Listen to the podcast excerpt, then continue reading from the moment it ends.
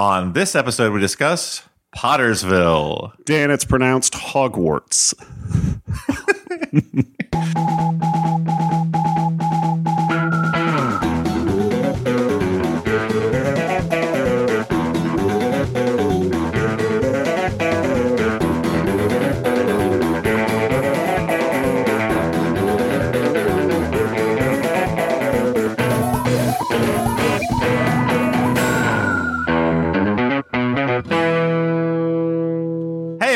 welcome to the Flophouse. I'm Dan McCoy. Hey, Dan, how you doing?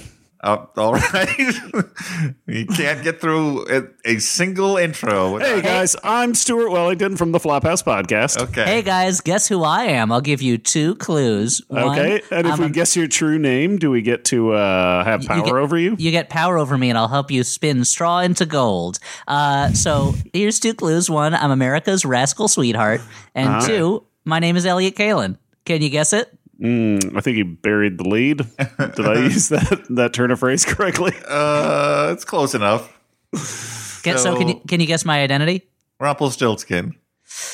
Okay, you got me. Uh, I didn't think you were going to guess it that easily, since it's such a goofy name. But yeah, yeah, Rumpelstiltskin. My I'm, my family invented the stilt and also the Apparently, rump. he, apparently, your family invented, invented stilts that have skin over them. yeah, and they that go on your rumpled. rump. No, it's oh I see. Oh, it's that's a that's a better explanation for my name. Yeah, yeah. So here was the problem: is that we invented coverings for stilts, stilt skin we call it, but it was so easily wrinkled and rumpled because of the fabric it was made out of that people called us rumple stilt skin, and it just stuck. And you know what? when you have a brand.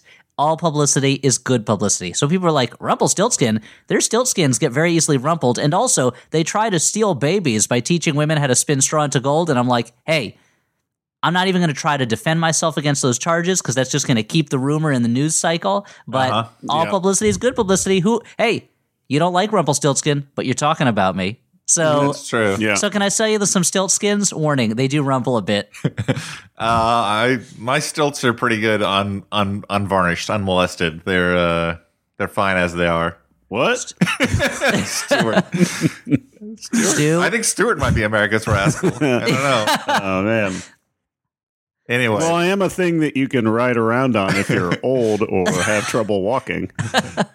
no, we we wouldn't ride on you, Stuart. Your back's you know your back's too weak for that. very fragile. So Very that's the thing, guys. I've been waiting to give you guys a back update. Okay, Uh, great. So uh, I've been going to the gym a little bit, you know, Uh-huh. chasing gains, uh, pushing weights around.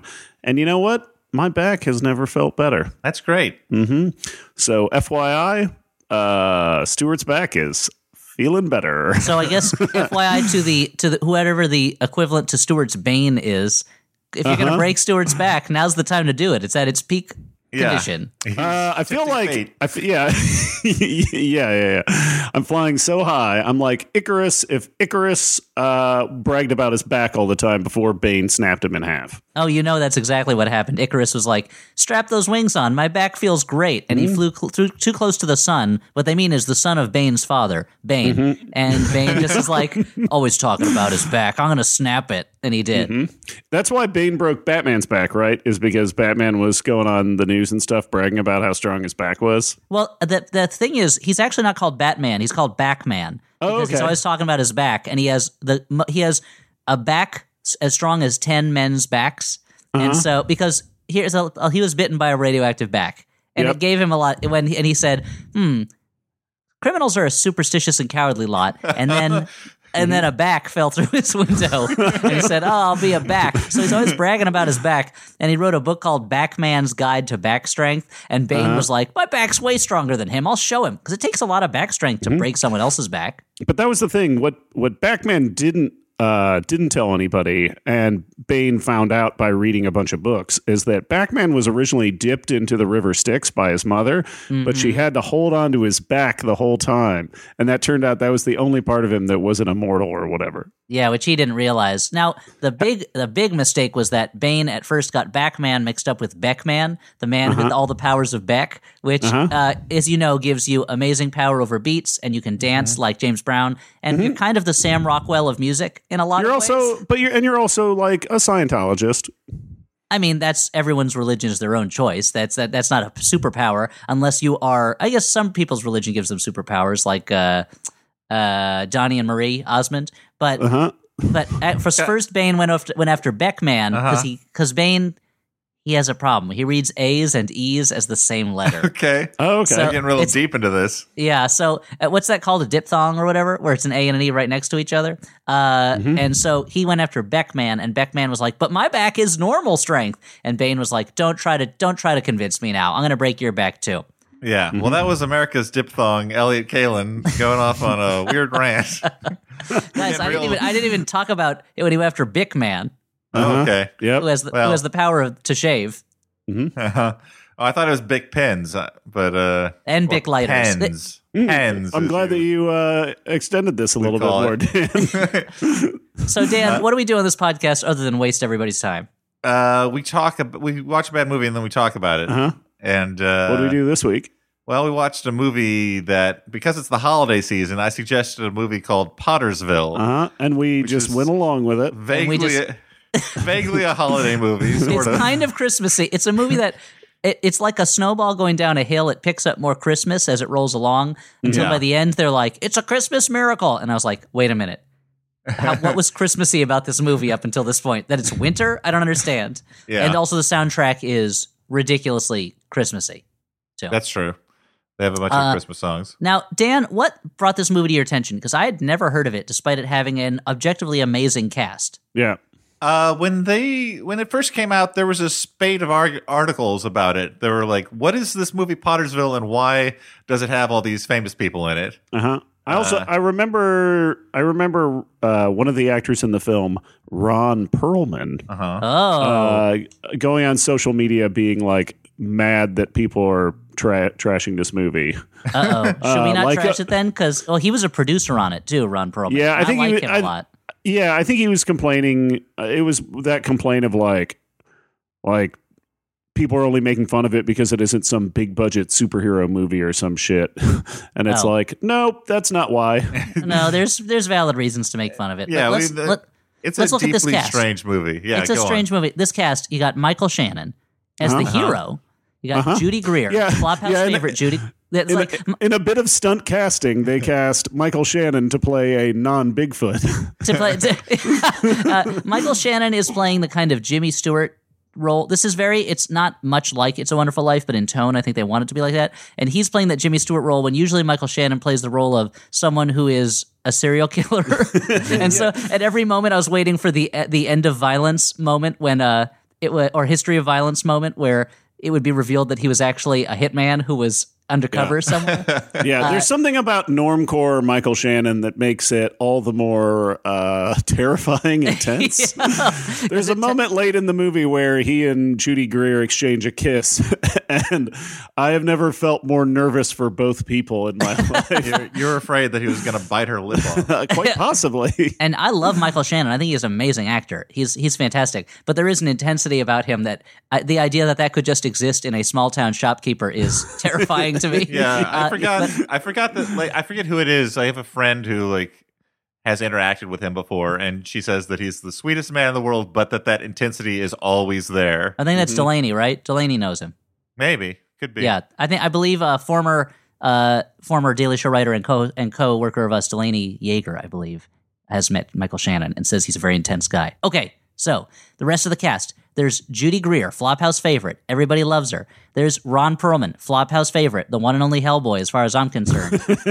Christina Wow, Hendricks, taking a big Flophouse. stand. David Barber. Yeah, t- I haven't seen the movie yet. It hasn't come out. Maybe he's great. I thought it was David Harbour. Harbour, but wait, Yeah, is Harbour. he- No, no, he's is he David- also a barber? He's the demon barber because he's Hellboy. So he's David Harbour, the demon barber. So, Oh, okay. yeah, uh, Christina Hendricks, Flophouse favorite. yeah, she's great. from Mad Men, my favorite TV show. Thomas Lennon, a comedy legend. He's in it too. He's amazing. Ian McShane, acting legend from Deadwood, who I got to work with once on a Daily Show project. There's all these people in it where I'm like, oh, this is going to be, this is such an amazing cast. This is going to be an amazing movie. Was this an amazing movie, guys? Uh, Well, I it mean, In its own depends on your special way. The word amazing. Now, here's the thing about this movie. This movie, uh, and we'll get to it. I'll give you a forewarning. I'm going to get a little mad at the end because this movie went from in an instant at the very end of the movie. It went from very harmlessly inoffensive to incredibly offensive to me. And we'll explain why when we get to it. That's a little. Te- I'm billboarding that that I got very mad at the end of the movie. That's a little teaser. Mm-hmm. Interesting. So let's talk about what happens in this movie, guys. You know what? Usually, this will give you a, a hint of what this movie was like. Usually, when we do this, these episodes, my notes on a movie can run to six pages, and I'm mm-hmm. crossing stuff out because I have to decide what details are worth talking about. My notes for this movie are three pages long, and I think I crossed nothing out. and, fill, So- and filled mainly with cartoons of Bigfoot. yeah, or the a very unconvincing Bigfoot-ish costume. Okay, mm-hmm. Pottersville. It's kind of an independent film with an amazing cast. Pottersville is a small town. It's fallen on hard times. The mill uh-huh. closed. All these stores are shuttered, and the center of the town is really Michael Shannon's general store, which has been in uh-huh. the town for 200 or some odd years. And it's just an old-fashioned general store, literally with jars of penny candy Yeah. on the counter. if if if stores are going to be shuttered in this town, I was thinking that this store would be first among them. Like it really seems to be like the ta- the sort of store that only uh, would be able to survive in a high tourism area, which this Yeah. town is not. No, And it- it's very it's very vintage. It's uh, like, oh, we can't shut down the Notions store. exactly. Let's do what you the, saying. uh, the the the whole town, despite having fallen on tough times economically, all kind of looks like a LL Bean catalog from the '90s. Oh yeah, Uh, uh, and by that I mean it's all white people. and That's true. and and their clothes look great. Nobody looks like I mean nobody looks like they've fallen on hard times. no, And yeah, they can afford laundry detergent apparently. and the other reason that Michael Shannon's store should be out of business is he's so kindly he just lets people take things and owe him money. And he says that he writes their name in a big ledger. I'll get you when you have money. It's okay. I'll get you when you have money. Uh-huh. And, at first, when he says that, I'm like, oh, he's like a Leland Gaunt. This is a fucking needful things. yeah, yeah, he's gonna come back and steal their secrets and wishes. Because casting Michael Shannon is one of those things where you're like, uh, you can't fool me. He's a bad guy. You're waiting for the other shoe to drop the entire movie. Like I was waiting for a post-credit scene where he's just got bloody hands and everyone in town is dead around him, and he goes, "Not again, not again! I've done it again." But that didn't happen. Okay, and he works with Judy Greer, who just works with him, and it's clear that she's got a little bit of a crush on Mikey Shans. Yeah, and I why mean, not? The, the, the sexual tension between the two of them Oh, is yeah. so palpable right away. It is. It's like it's palpable in a real unemotional New England sort of way, where it's like uh, there's a glance, and you know that if this movie didn't end the way it did, then at some point, thirty years from now, on their deathbeds, they might hold hands, yeah. and that would be, and, and that'd be the extent of their passion. This movie obviously sets her up to be the true love interest of the movie. Mhm. Yet, up until the moment that they kiss at the very end of the movie, spoilers, there's no I, I romantic mentioned it. like plot really between Well, them. no, she she um, she asked him over for a mo- to go have watch a movie with him at home at one point, And but I think, think- she's also worried he's going to kill himself at that point because he's so Yeah. sad. Do you think that was also a uh, an attempt by the movie to subvert expectations, like casting Michael Shannon to play a normal dude? Did they cast Judy Greer, who is often cast as either the best friend or like I don't know the shrill ex-wife, uh, to cast her in the lead, uh, the romantic lead in this case? Do you think that was the attempt for the movie to like mess with you? uh-huh. This movie's a real mindfuck of a movie. that's, yeah, that's what I'm trying This- to go for. it's always subverting expectations. Uh, also in town, Ian McShane. He's a local hunter and drunk who has his own moonshine and is kind of the villain of the movie, but the movie doesn't seem to realize that. So Michael Shannon. He comes home early from work one day, only to discover that his wife, Christina Hendricks, is a furry, and Which- she's having a which, they don't really seem to understand what furries are in the movie. Before we get to that, I feel like this movie uses that fucking movie shorthand. It uses the movie short. Uh, it uses two bits of movie shorthand that bug me. One is a guy who's like, "I'm gonna go home early," is shorthand for "You're gonna find out something Yeah. bad's going on." No one ever goes home early in a movie and finds that their wife is delighted that they're there. You know, yep. And uh, and then the other one is the idea of a movie that begins with uh, a man's like wife cheating on him and has the weird fantasy of like his life exploding, like his life and responsibilities exploding around him, and how could he pick himself back up? Well, here's the thing. In real life, people do not ever find out things about their marriages that they don't like, and marriages never fall apart. So it's such a science fictiony crazy idea that the only way for someone to respond to it in a movie is for their entire life to be shattered and to literally lose their sanity and dress up in a gorilla costume and run around.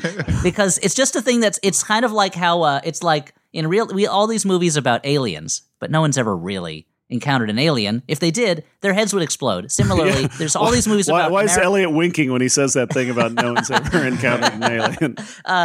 well, they haven't found us yet. Oops. Uh, they it's but they yeah these movies treat it as if when someone's marriage is in trouble, one they would never know about it ahead of time. It's always a shock and a surprise, and which just shows bad communication. But also that two, the uh, that it's like there's no way of there's no way of surviving it without having a clear mental break. And Dan, I guess what I'm dancing around is Flophouse listeners know that you uh, had a separation sleep. You did not have a mental collapse, which led to you doing insane, crazy things. You didn't have like a falling down type scenario. You're a regular human being, and you were like, "This is difficult, but I, you know, I have to live through it." I mean, if you stop the sentence at mental collapse, uh, I think you might be wrong. But But I yeah, did to not be fair, run around to- in a, go- go- a, a Bigfoot costume, as we will find out that Michael Shannon does later but on in the movie. to be fair, Dan, you are always kind of on the edge of a mental collapse. That was that's you know. uh huh.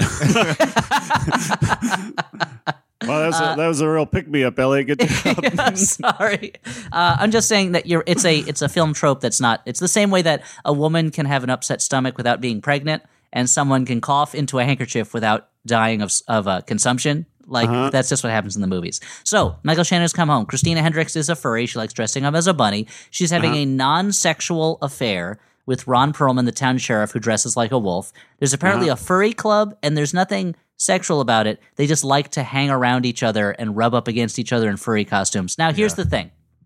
Now, I, I am not. oh, weird. Is Elliot going to go on a weird soapbox against furries? So- no, well, that's the, the thing is that like the movie kind of wants to have it both ways. I think where there's a scene later where it's kind of implied like it's okay for them to be furries, but every scene up to that point, furry is just an out and out punchline, and it's Yeah. not a fetish that I happen to share, but Yeah. there are people who have it, and like the idea that it's I guess it's a famous enough fetish that you can make fun of it, but it is not so so well known that it's normalized. But it felt very Yeah. icky to me the entire time that it was like seen as Yeah, it's that it's super- implied no, it's it's just a super weird icky. thing. Yeah. the movie the, treats the way the movie treats it. Not, The movie, yeah, not not the not the fetish itself, which whatever, I don't care, no one's getting hurt, but the way the movie treats it. the movie treats the very existence of furries as a joke in and of itself.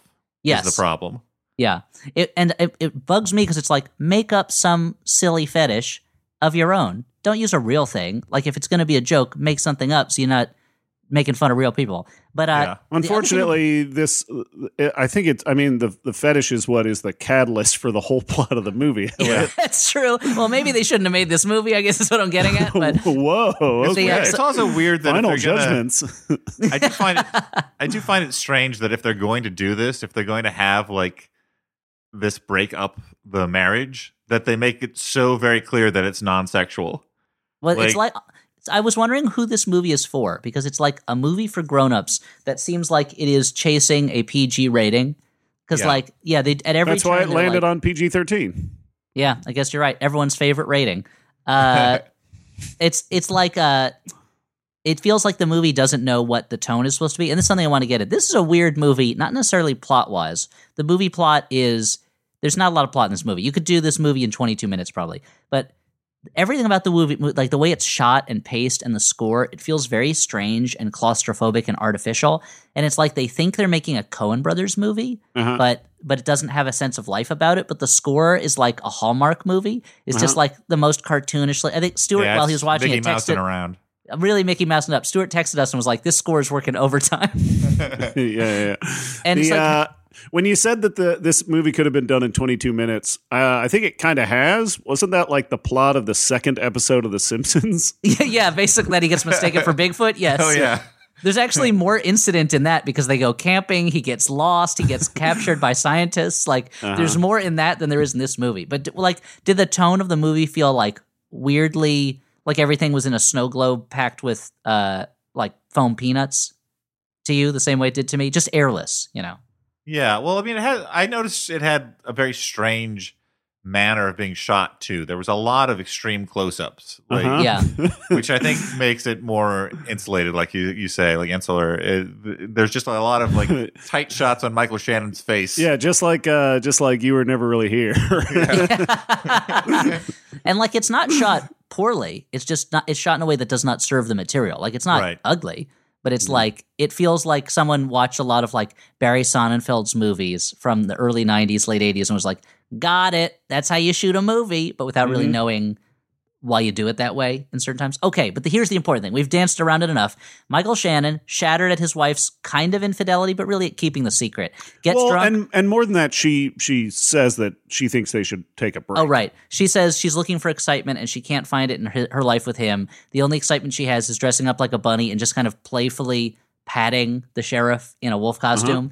And so Michael Shannon, as we've mentioned, there's only one response to this. His mind shatters. He gets mm-hmm. drunk, puts on a gorilla costume, and then blacks Uh-huh. out. She's like, because his thinking is, he's like, if she likes patting Ron Perlman, I will make myself look like Ron Perlman. Yeah. In order to catch a furry, I must become a furry, is what I mean, he says. th- that's kind of what he, there's uh, leading up to that. There's a scene of Michael Shannon being uh, drunk, which uh, was a very exciting moment because I'm like, here's where he's gonna snap. no, you were hoping for a kind of Nick Cage and Mandy type performance there from Michael Shannon. Yeah, and I mean, I think I think this is the most excited he seems in the whole movie. Yeah, I, to say that Michael Like- Shannon sleepwalks through the movie, I think is maybe a, a bit of an accurate statement, possibly. Are you suggesting, Stuart, that Michael Shannon took the role because he wanted to run around in a Bigfoot costume? I 100% think that's why. Uh, there's this is the closest Michael Shannon gets to that moment that he gets in most movies where most movies there's at least one scene where it looks like Michael Shannon's eyes are just going to fly out of his head. uh, and this is about I mean this happens early on in the movie, so it's uh it's a bummer that you have to go through the rest of the movie without that kind of uh what thunder from Big Trouble in Little China moment. yeah, you got to assume that Michael Shannon has a checklist. He has a bucket list of things he wants to do on this earth, and it's like, okay, act on the stage, yes. Nominated for an Oscar, yes. Work with Werner Herzog, yes. Run around in a Bigfoot costume. Why is no one giving me this opportunity? I don't understand. Am I going to have to self finance this project? And then this movie comes along. Now, here's the other thing the gorilla costume is not that furry. It's when you're a furry, I think it's really the plush aspect of it yeah. that really gets people, the softness. This costume looks pretty rough, and I do not think it's going to win over Christina Yeah, but I mean, he's he's learning. He's new to the uh, the lifestyle, but he, he you know he wants her back. Yeah, That's I mean, true. it, the to to paint a word picture, the uh, no, no, cost- paint us a real picture, Dan. Use paint. okay, well, I'll have to unpack my easel, but all right. Okay, Uh, no, it, it it's the costume is one of those um camouflage costumes that's like made to look like sort of swamp moss. And that's what he's wearing on his like a body. gi- like a ghillie suit. yeah, I, I don't know what that means. That's what I'm like that's what like cool snipers wear. All right, yeah, yeah, yeah, like like Gilly, the Kristen Wiig character on Saturday Night Uh-huh. Live. And Yep. then, as we said, he's wearing a gorilla mask, which he pulls out of his, I guess, Halloween stock of uh, stuff that he has in his store. It's that period when it's almost Christmas, but there's still some Halloween stuff on sale Yeah, because the gorilla masks didn't fly off the shelves the way he thought they would. Here's the hint. Here's the hint, Michael Shannon. Stock the whole costume, not just the mask. Nobody Yeah. wants to go as gorilla basketball dunk mascot every year. I know you think that's the mm-hmm. best costume. A gorilla mask, you got a basketball uniform, and then uh-huh. you jump off of a catapult trampoline, whatever, to do dunks. People love it in the middle of a basketball game. They do not love it on Halloween. Sorry, Michael Shannon. I Maybe he you was think thinking- they do. Maybe he was thinking those kids would just put on the mask and put on what like a like a button down shirt and a tie and go as Monkey Man and O'Brien, yeah, the kid's favorite comic book character. Uh, which is connected to here because Ron Perlman played Hellboy, and Monkey Man and O'Brien started as a backup series in the original Hellboy miniseries. Stuart, Yeah. you've you've woven a beautiful web of connections here. Monkey Man O'Brien, the series that never quite got off the ground, uh, Mm-hmm. despite having the amazing art of Art Adams. Guys, can we talk about how amazing Art Adams is? He's great. He manages to do cheesecake artwork that doesn't make you feel totally creepy. Not totally, but uh, the fact that it's always a, a cheesecake woman who's fighting a big monster helps a little bit. I that guess. certainly helps. Yeah. Okay, so Maynard wakes up to find that the whole town thinks that it saw Bigfoot running around. And he remembers these flashes of running around and drinking out of a fountain in the shape of a little boy peeing. And everyone, I yeah. have to say, this scene goes on bafflingly long. It's like, like- the movie does not expect us to put two and two together. exactly. It's a series of close up of Michael Shannon's face, and then like like ten different scenes of him remembering Bigfoot running around. Yeah, yeah, yeah. yeah, it's very it's very Chaz Palminteri at the end of Usual Suspects. Except if that went on forever, and then he called other people into the room and was like, "Hold on a second, help me put these pieces together. Wait a sec," and then the text. The text "verbal is Keyser Soze" just flashed on the screen over and over again. Uh, the subtext of this movie is Michael Shannon's really stupid. His, I mean- wait, his character, or the actor. character. Uh, his 'cause character I was going to say that's some weird shade, dude. yeah, he's clearly not. He's a brilliant man. Okay, here's my guess. Michael Shannon loves running around in that Bigfoot costume that he kept making them shoot more and more footage of him.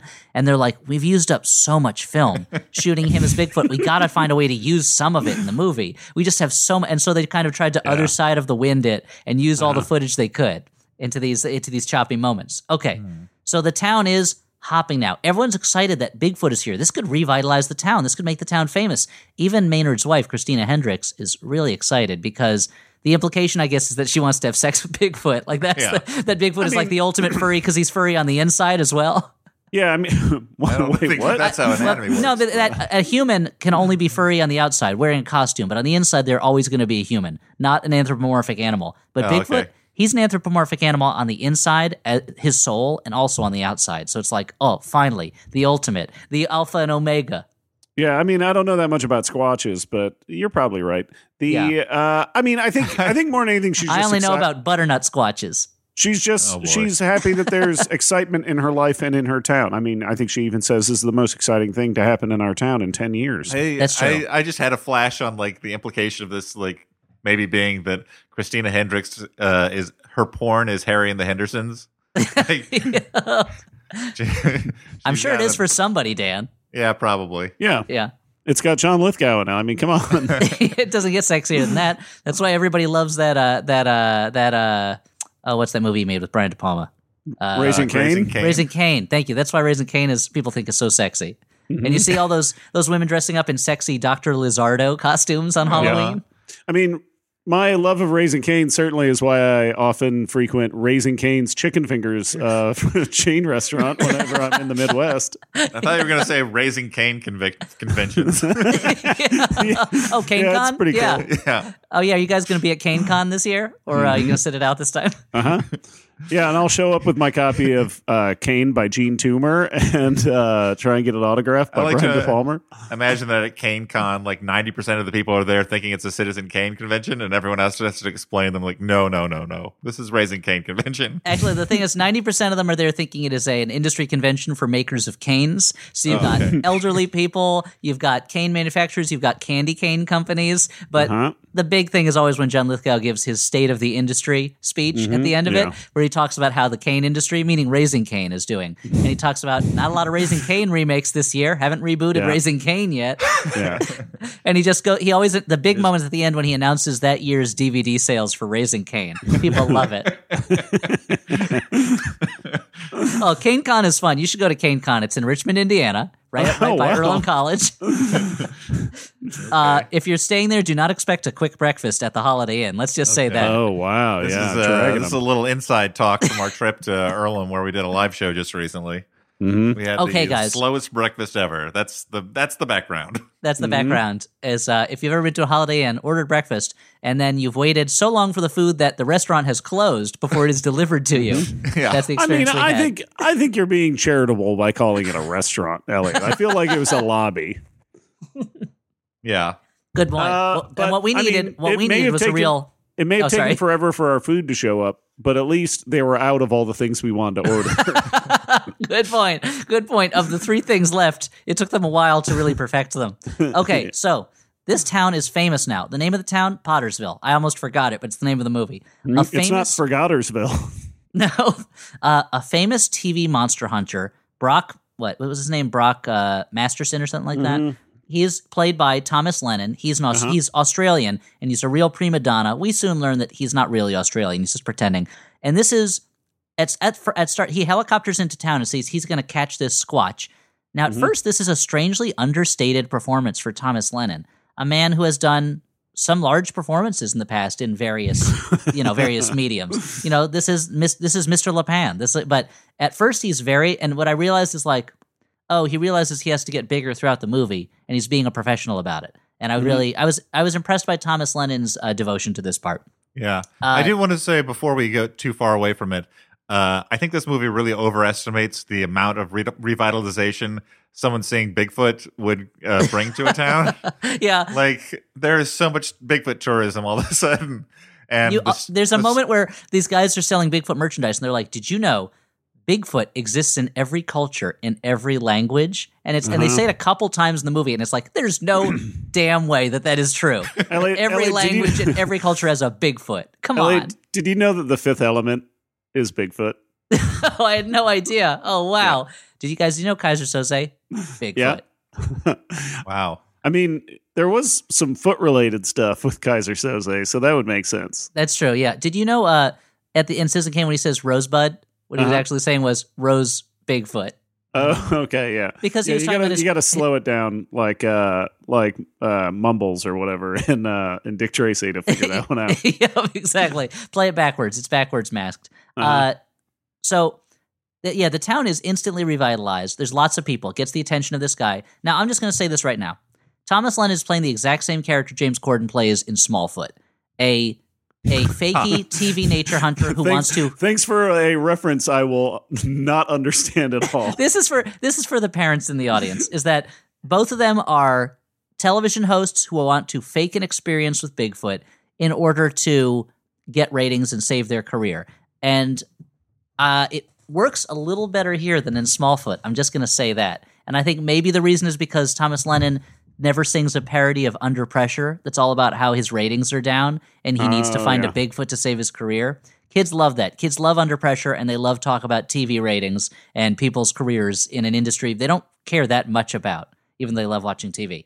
Okay, Yeah. but guys, So Okay. this is a relatively short movie, and I feel like this is the point where they must have just realized, like, oh, we need to fill this. Let's just mainly fi- like Michael Shannon's not the main character anymore. The main character is now Yeah. Thomas. Yeah, Lennon's this is. Michael when I te- Shannon, this like, is when I texted disappears. Elliott. I texted the guys and I was like, "Who's the protagonist of this movie?" Yep. because he, yeah, he's gone for the whole middle section. Not the Yeah, whole middle section. Every now and then they check on on him and Judy Greer, and Judy Greer's like, "Hey, you okay?" And Michael Shannon's like, "I'm fine." And then they go back to Thomas Lennon. Yeah. And so first, Thomas Lennon and the cops they go, and the t- the whole town they go to hunt for Bigfoot. They find a dead deer, and Thomas Mm-hmm. Lennon's like, "Oh, Bigfoot killed this deer." And then he uh, plays a Yeti hunting song on his acoustic guitar he dedicates to Nelson Mandela. This is the this is a part in the movie where I was genuinely like, okay, I'm laughing at this part. that he's like, I did write a song about it, and everyone in the town loves him.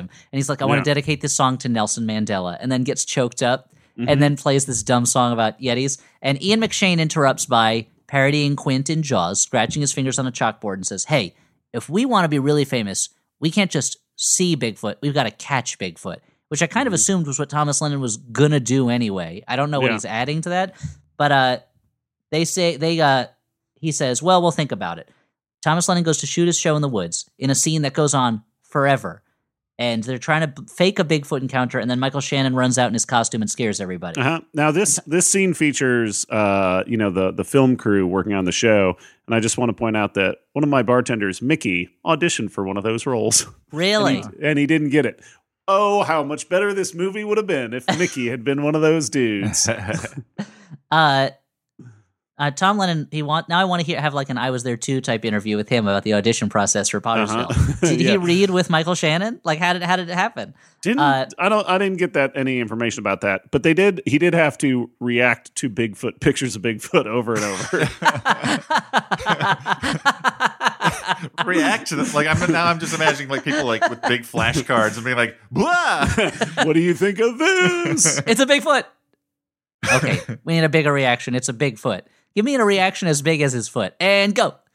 Uh, anyway, the ultimate thing that happens is Thomas Lennon. He he wants to leave because he's scared of Bigfoot. Oh, it's real. I saw I saw what looked like a man in a gorilla suit run right by me. It means Bigfoot is real. I got to get out of here. But the producer says no. This could save your career if you catch Bigfoot. You're going to team up with Ian McShane, and you know what? Sheriff Ron Perlman wants to come along too. And then most of the movie at this point is just them hanging out in the woods, kind of getting to know each other and bonding over their moonshine liquor. Uh, To and just kind of culture clash between this prima donna city slicker Thomas Lennon and this backwoodsman Ian McShane. And yeah, Michael Shannon. At a certain point, you're like, did he like did he have another commitment? And they, he had to go make nocturnal animals, and they had to write around him. Yeah. Like, what happened? yeah. Now, He, guys, uh, so, and so much of this at this point is like, is Thomas Lenn's character doing silly things and everybody just kind of like making fun of him for it? yeah, like, I don't know. It just doesn't, it's not funny. No. It's mean- like it's like every Saturday Night Live sketch where you just have one character who's wacky and everybody else like comments on it. It's like, why is he doing that? trying desperately to enliven this? Like he's got his big silly Australian accent on, and he's he's he's And- yelping and running around. And his plan is to capture Bigfoot. Okay, I'm just Yeah. laying this all out. He's going to capture Bigfoot. This will save his career, and then Oh, yeah. he will no longer have to be Brock Masterson, Australian guy, and then he can go back to making movies. it's a little unclear how he's going to gracefully exit the persona of Brock Masterson Mm-hmm. and go back to his real life and and do. I mean, it might just be he continues to be Brock, but he's Brock as an actor now. But it is the implica- he is saying like, oh, I'll catch Bigfoot and then I can stop doing this show, which is not really how Hollywood works. Once you've had a big success, they want you to Yeah. keep doing that again. So like. If he the the worst thing he could do is catch Bigfoot because then everyone would be like, "Do it again, get Nessie, catch Nessie now." And people Catch the really like it when and people really like it when you uh, like pull the wool over their eyes like that. I mean, I guess this is effectively like an Ali G, Sacha Baron Cohen type thing, maybe. if he spun it right, if I, th- I feel like that would be the right way to spin it, and not like a what I'm still here, Joaquin Phoenix type thing. Yeah, that was well. That's clearly the wrong way to spin it, since it really hurt his career for a long time. Uh, but he's recovered from it, Joaquin Phoenix, and Yeah, you know, and the director of I'm Still Here, Casey Affleck. Oh, people love him. He's Okay. hugely The- popular. the Academy I got some Award news winning actor that is Elliott. is Uh, I'll not mentioned in ads for his movies. oh yeah, the Academy Award winning actor that is uh seems to. Uh, it seems it's well. Let's not get into it. It's like it, that he's one of these guys where it's like, hmm. Well, uh, well, I guess we'll just allow it, and we'll just not like him very much, and we'll just allow him to get away with things. But anyway, Yeah. let's not. We don't have to talk about that. Look, I, I work in this industry. I don't want to hurt my career. Let's Yeah. keep talking about Bigfoot and this. Let's talk about this movie that we're punching down on because the people who made it haven't made that much other stuff. Okay, so uh, Bigfoot fever. Uh oh, at this point, it's starting to tear the town apart. Everyone is so hungry for fame that they've forgotten what the important thing is about Pottersville, which is ripping off Michael Shannon's store by taking things and never paying him. That's what really holds this town together. And Michael Shannon starts to worry what's going to happen to him if he gets found out. And Judy Greer finds his gorilla costume since he's hidden it in the one bag in his store. she starts to worry about him. Uh-oh. Uh There's a lot of fighting, blah blah blah. Uh, and the- there's a lot of hunting, and they're she's she's revealed woods. at this point that she is not a fan of the the idea that somebody is dressing up as Bigfoot, like that I she think thinks she- that that's Yeah, like she sh- she uh, she's a bit. Uh, what were you gonna say, Stuart? uh, uh, she just said she clearly I uh, under she seems to be the only person who understands that this is just somebody in a costume, not an actual Bigfoot creature, Yes. Yeah. and, and that she is ready for this Bigfoot shenanigans to be over. and My by guess the way, is, I think she's the only person in town who does not have a gas leak in her house. That has left her very open to this. Dan, what are you saying? By the way, what? By the way, we kind of glossed over this, but Michael Shannon seemed to grasp the advantage of having a Bigfoot in the town very quickly because almost like almost immediately he decided to continue going out at big, as Bigfoot, even though like the first time was just a mental breakdown, but the second time like he made a decision to go out as Bigfoot again. Well, that's the thing. I feel like it's pretty unmotivated actually in the movie. No, I don't know. That's his character choice because he thinks that this is a way he could get his wife interested in going back to her normal life.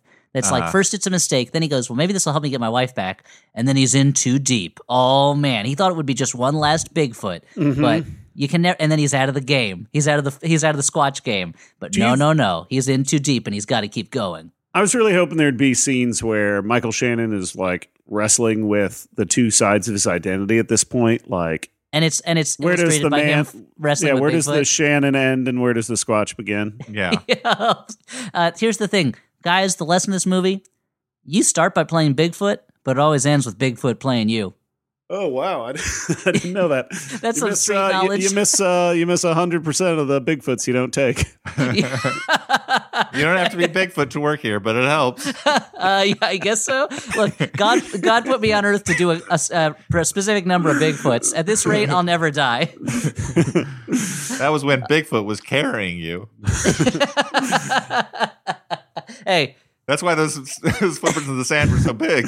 Guys, Hey, I hang came in here there, to, I, and it's Bigfoot hanging from a branch. guys, I came here to kick ass and chew bubble gum, and I'm all out of Bigfoot. hey guys, welcome to Bigfoot Park. All right. You know, you know, the troubles of a Bigfoot don't amount to a hill of Bigfoots in this world. this, is my new favorite game. of a beautiful Bigfoot. Now, you're probably asking yourself, did I shoot six Bigfoots or only five? Well, with all the Bigfoots, I kind of lost count of my Bigfoots. So ask yourself, do you feel lucky, Bigfoot? Well, do you? We're gonna need a bigger foot, etc. So, uh, so the hunters think they found, I guess, a collection of Bigfoots or possibly aliens dropping off Bigfoot as a prisoner on Earth, the prison planet. This is a theory that Thomas Lennon floats at one point. I, I was kind of into. I was kind of hoping that would be this, but it turns out it's just a convention of furries that are there to welcome Bigfoot in what actually, to be honest, looks like a, a ridiculously pleasant winter carnival. Like Yeah. they've strung lights in the trees. There's this warm glow about everything. They're having a great time just kind of dancing. Uh-huh. I was like, And oh, this looks like really fun. Until Ian McShane starts pointing a Luger at people, and I'm like, "Where did you get that gun? Is that Yeah. is that part of your weird World War II memorabilia collection?" uh, Ron Perlman and Thomas Lennon, they fall into it. I mean, Ron Perlman's already a furry. Thomas Lennon's are into it, but McShane is like, get out of here, points that gun at them, get out. We're going to catch this squatch. And uh, Michael Shannon goes out in his costume, and Ian McShane is about to shoot him with that real gun. And then t- Thomas Lennon shoots him with a trank dart first. Oh, saving his life. They they strap him to the front of a car and drive him into the center of town. And Thomas Lennon gives a speech where he's like, "I've made the greatest discovery in human history," which is overblowing it slightly, even if it was a real Bigfoot. like,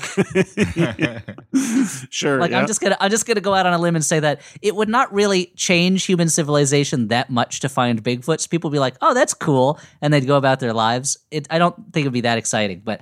Uh, Judy Greer unmasks Maynard in front of everybody. And it's almost like Clark Kent with his glasses, where it's like, how do people not see this as a man in a gorilla costume? It's so clearly yeah, I mean, a mask. they they trust him up. Like they had to get really close to him to tie him up and put him in the back of that. yeah, you have to imagine they would see the seams. They'd see the part where the mask separates from the neck of the costume, and you can see Michael Shannon's white skin and ha- and his brown hair underneath Mm-hmm. it. And they'd be like, "Oh, this Bigfoot's got some weird skin condition. I guess that his skin is comes off in segments, and then there's another person's skin underneath." Yeah, yeah. Like, uh, the Bigfoot has a weird thing where his hands look like big gloves that don't attach to the sleeves of his arms, and Mm-hmm. underneath you just see, I guess that's the white of fat. That's the blubber he uses to keep warm in the winter, since Uh-huh. his thick hair is not quite enough in the coldest of the winter nights. Uh, Mm-hmm. but anyway, Bigfoot, Uh-huh. everybody. Now you may you may smell uh, Hai Karate on him. Mm-hmm. That's that's actually natural Bigfoot musk. That is not a Uh-huh. cologne.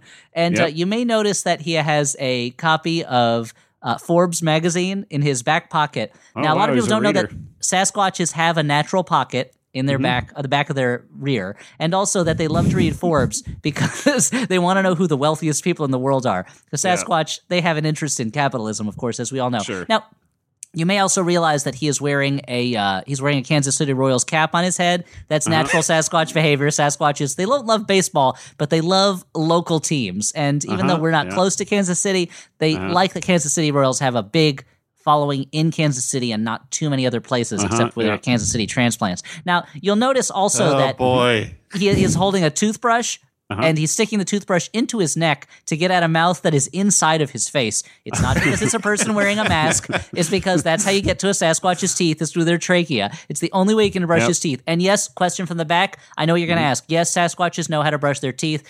Dental care is very important, as we all know, because they eat uh, deer that they Uh-huh. we, that they kill in the woods, as we've seen earlier. Uh, yes, another question about Sasquatch. You're wondering Uh-huh. why he's wearing a shirt that says "This isn't a beer belly; it's a gas tank for a sex machine." yes, well, Sasquatches, as we know, have a great sense of humor and often spend time in Fort Lauderdale during spring break. That explains that. Thank you. Clearly, the Sasquatch went somewhere else and bought some tourism souvenirs. We got great tourism souvenirs in the Sasquatch store over at Maynard's okay. uh, General Store. Hey, we haven't seen Maynard in a while. I wonder where he is. You know what? He's about the same height as this Sasquatch. That's kind of weird. Anyway, uh, and the Sasquatch was kind of moaning in a way that sounded like Maynard's voice, but without moving his lips. Again, the mouth inside of his head. He has two mouths like an alien. Uh, th- we had a theory that he was a, an alien that was dropped here as a prisoner of a sort. We're not sure about that. We'll ask him when he wakes up. Since we know he can speak English, since he was mo- he was moaning something that sounded like "I'm Maynard, let me go." But This who isn't knows? The, this isn't the Ziggy pitch. You don't have to. fill up 17 minutes of. Yeah, It's yeah. not- maybe look, maybe mov- Gawker will pick this bit up. Look, the movie's almost over. Greer unmasks Maynard. Judy Greer unmasks Maynard and Uh-huh. Shannon. Everyone is angry at Michael Shannon.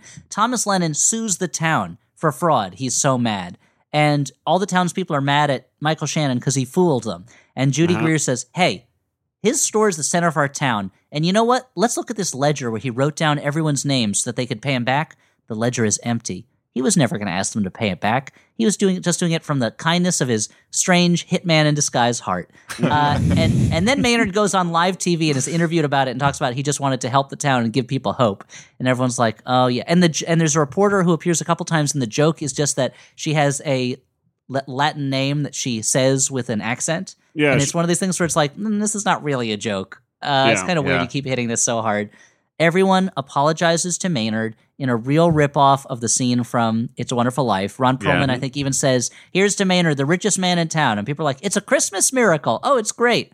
This is the only reason why this place is called Pottersville, I guess, is because they reenact this "It's a Wonderful Life" thing. Even though Pottersville was the evil version of of that town. Well, it makes me wonder: is this set in the in the it, Pottersville universe where yeah, where uh where George Bailey did kill himself, didn't never was never born or did or died Yeah. when he was a kid, and it turned to evil Pottersville. Did that evolve into this town? Because then I kind Yeah, of then I think it's yeah. so what is it? What happened?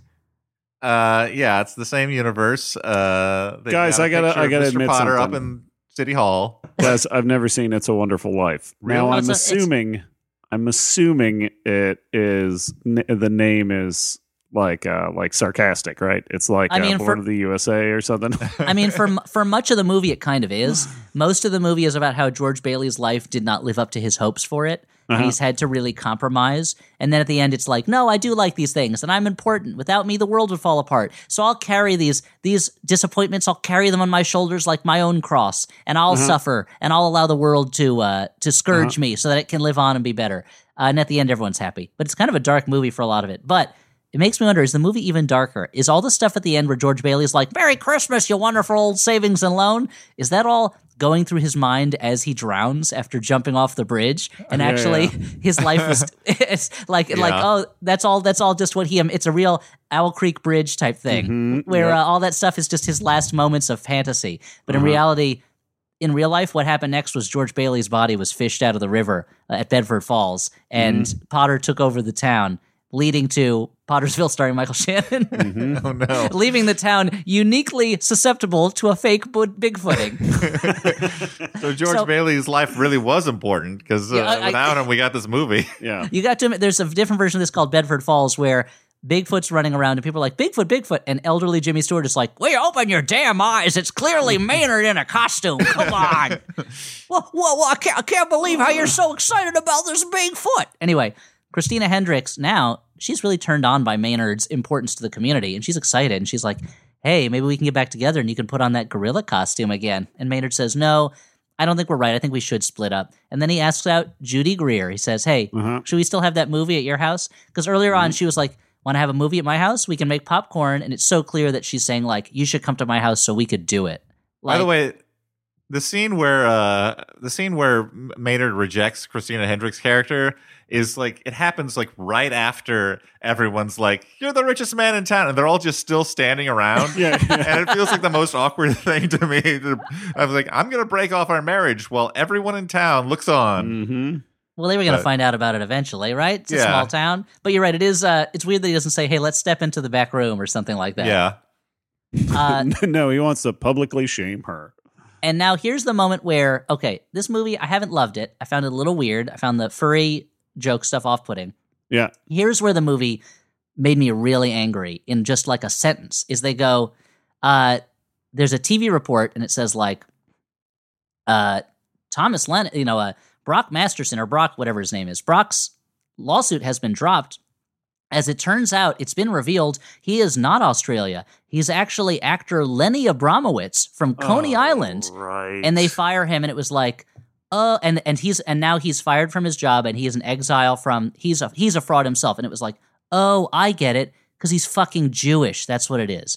He's Lenny Abramowitz from Coney Island. So he's a stupid New York Jew who thought he could fool all these good hearted Christians, kick him out, burn him at the stake. And it made me so mad. I got so mad. And, and I know that they were probably just like, Lenny Abramowitz is a funny name. Like, let's do that. But it was like, the imp- this became a Christmas movie in the most hateful way in one sentence, where it was like, we love it. Christmas is great. We're all pals. This is wonderful. Get this Jew out of here. Get this idiot, get this asshole lying Jew who tried to cheat all of us out of here. This New York Jew, get him out. And I was like, movie, I hate you now. It was like I had never turned on a movie so quickly since the movie Hell in the Pacific, which is a great movie until the very end when it just kind of craps out and stops. But uh-huh. this, I like, I was like, you know what, movie?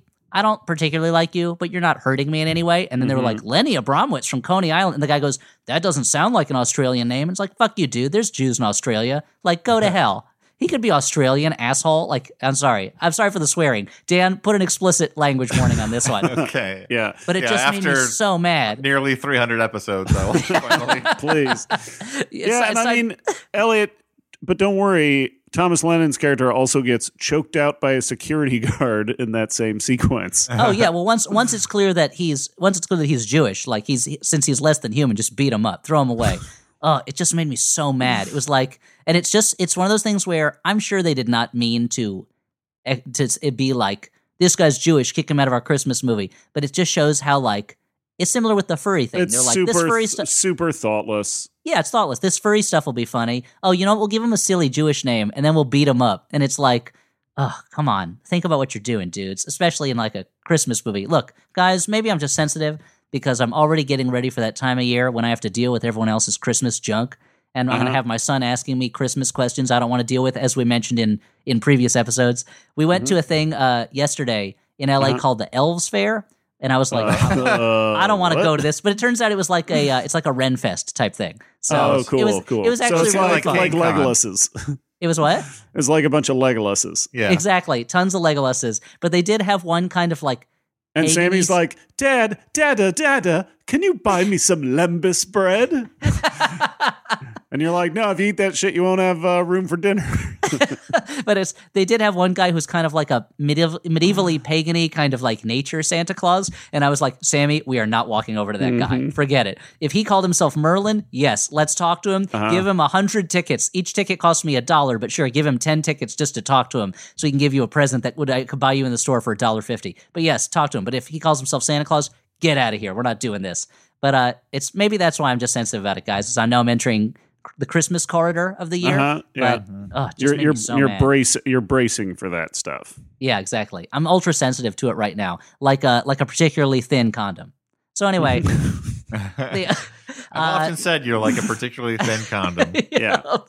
uh, but guys, aside from that one Jew who was rightfully kicked out of the public square and exiled from the community, sent back to Coney Island where he belongs, look, go sell some cheesecake to somebody. Uh, the town opens a Bigfoot museum, and Maynard and Judy Greer kiss, and then I think it's implied that they hear a real Bigfoot roar at the end, but I couldn't quite figure out what the sound effect was. I had to literally rewind to watch it again because in the in the background you hear kind of like ah, and they look off to the side with surprised looks on their faces, and then it cuts to credits, and I was like, I, I like I know from filmic grammar that Yeah. the that the joke is maybe there is a real Bigfoot, but it's done in such a half-assed Yeah. way that I was like, did someone slip and fall because it's getting icy out? Like what happened? Yeah, it's it's as abrupt a cut as the end of an American Werewolf in London. Like Yeah. it just boom credits. Yeah. There's no moment where they like look at each other like, "Did you hear that?" Uh huh. They didn't go, here we go again. Yeah. And then put on baseball caps. yeah,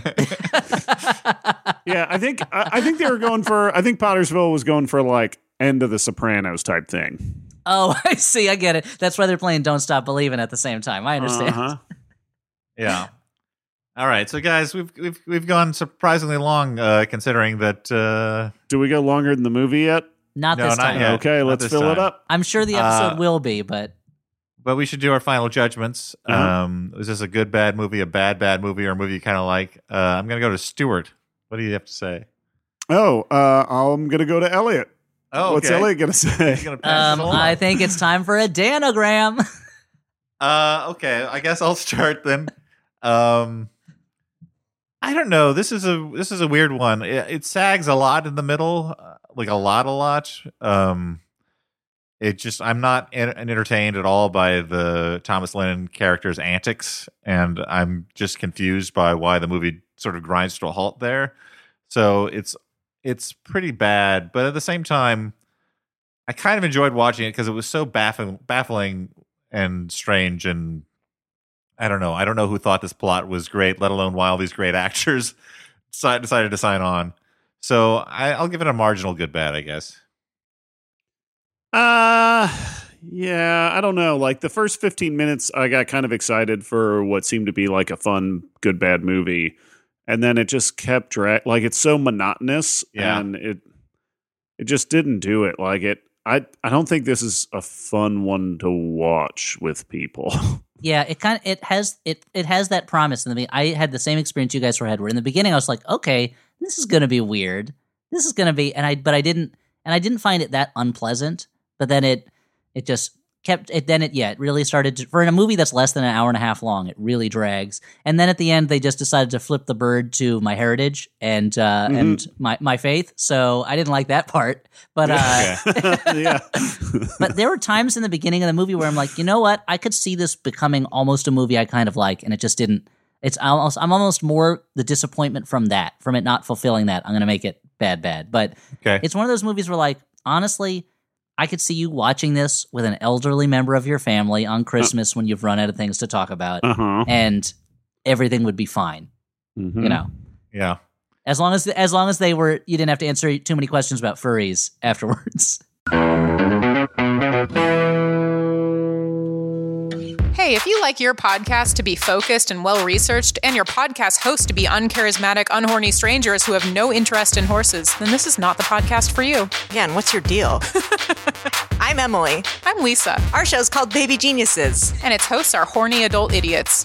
We discover weird Wikipedia pages every episode. We discuss institutional misogyny. We ask each other the dumbest questions, and our listeners won't stop sending us pictures of their butts. We haven't asked them to stop, but they also aren't stopping. Join us on Baby Geniuses. Every other week on MaximumFun.org.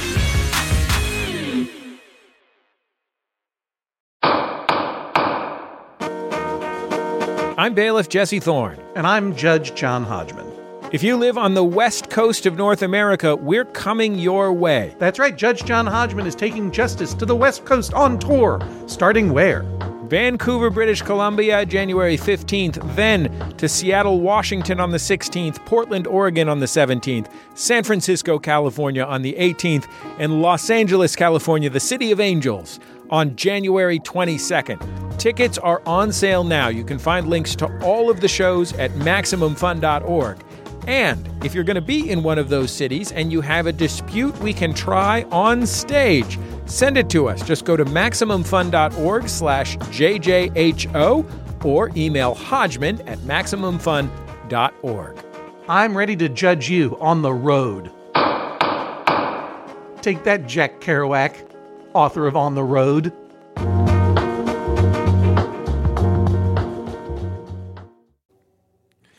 Hey guys, it's Dan with a solo ad read. Now listen to me. I just spent five minutes recording a solo ad read into the wrong microphone. That's right. I was sitting here yammering to myself to one of two microphones, the wrong one, the one that was not optimized on my digital recorder. So that's work out the window, and you're going to get a less good solo ad read because of it. I had a whole theme song that I started with. I talked about coffee for no reason. It was a it was a beautiful thing, um, and now it's lost to the winds. Oh, oh, the things I've seen. Death ships off the coast of whatever, just like Blade Runner. I don't know. I don't know that if if Elliott or Stuart were here, they could recite the whole fucking monologue. But I'm not that guy. I'm the guy who's sitting here angrily uh, kicking himself because he just did the stupidest thing possible and talked into the wrong microphone. Yes. How does it happen? I don't know. But uh, apparently, I should have had the coffee earlier in the solo ad read. Ah. Anyway, let's uh let's take my bitterness and fuel it into commerce. Um, listen, you know what's not smart? Job boards that overwhelm you with tons of the wrong resumes. Oh, so many bad resumes. I'm drowning in bad resumes. They're attacking me like they're the blob and I'm a thing that the blob eats. But luckily, there's a smarter way to hire at ZipRecruiter. ZipRecruiter's powerful matching technology finds the right people for you and actively invites them to apply. Now, I know what you're thinking. What if ZipRecruiter invites a vampire to uh, apply? Because if a vampire isn't invited to apply, it won't apply for your job. That's just the way vampires work. Now, I'm sure that ZipRecruiter has some sort of mechanism to filter out vampires. I haven't talked to them about this, but uh, you know, if they're compliant with all local rules and regulations, I'm sure that that's not a problem. Uh, look, it's no it's no wonder that ZipRecruiter is rated number one by employers in the U.S. This rating comes from hiring sites on Trustpilot with over 1,000 reviews. And right now, our listeners can try ZipRecruiter for free at ZipRecruiter.com slash Flophouse. If you love this show, show your support to it and to ZipRecruiter by going to ZipRecruiter.com slash F L O P H O U S E Flophouse. Guys, can you feel it? I'm faking it. I'm faking the energy. I had it before. It was a it was a thing of beauty. It was a it was a joy forever. You know, these things are uh, like uh, usually an organic descent into madness. Now I'm pushing the madness. Now I'm I'm forcing the madness through me. The madness is being pulled out of me with forceps, and I can't I can't do it. Let me let me get some more of this coffee. Ah, that's what people like to hear, right? Slurping. People tune into podcasts for for slurping. Coffee Foley. Let's talk about Squarespace, shall we? With Squarespace, you can create a beautiful website to sell products and services of all kinds, promote your physical or online business, announce an upcoming event or special project, and much, much more. What else? Who knows? What do people do on the internet anyway? Aside from put out stupid podcasts, what? I don't know. You figure it out, all right? Why are you ask, why are you coming to ask me what to do with your Squarespace site? You figure it out, okay? Jesus, like I don't have enough problems. I'm Dan McCoy. You know I've got problems. Squarespace does all this thing. This uh, blah blah blah. Squarespace does the things that I said before by giving you beautiful customizable templates created by world-class designers, powerful e-commerce functionality that lets you sell anything online, analytics that help you grow in real time, built-in search engine optimization, nothing to patch or upgrade ever ever ever. And 24/7 award-winning customer support. Make it stand out with a beautiful website from Squarespace. Head to squarespace.com slash flop for a free trial, and when you're ready to launch, use the offer code FLOP to save 10% off your first purchase of a website or domain. Now, come on, guys. Uh, here's here's a thing. Here's a here's another thing. Uh, there's no jumbotrons this week, and you know how that makes me feel. It makes me feel lonely. I'm already alone. I'm literally alone in my apartment talking to myself, and now I got no jumbotrons either. What's that all about? If you want to get your message out to the world via the Jumbotron, you can do it by going to MaximumFun.org slash Jumbotron. Toss a few dollars our way, and you can get a personal message or a business message out to our listeners. And uh, you can see, you can see just by the way I talk, you know, that like how effective a pitch man I am. I am, my dulcet tones are like the Pied Piper luring people into commerce or uh, or uh, you know if you got a personal message what better way to get across your love than the monotonal sounds of a 40 year old man sitting uh, alone with his cat? What what what more could any woman or man or non-binary person ask for in a in a love message than to have it delivered by me, Dan McCoy. Huh? All right. Enough of this banter. Let's get back to the show.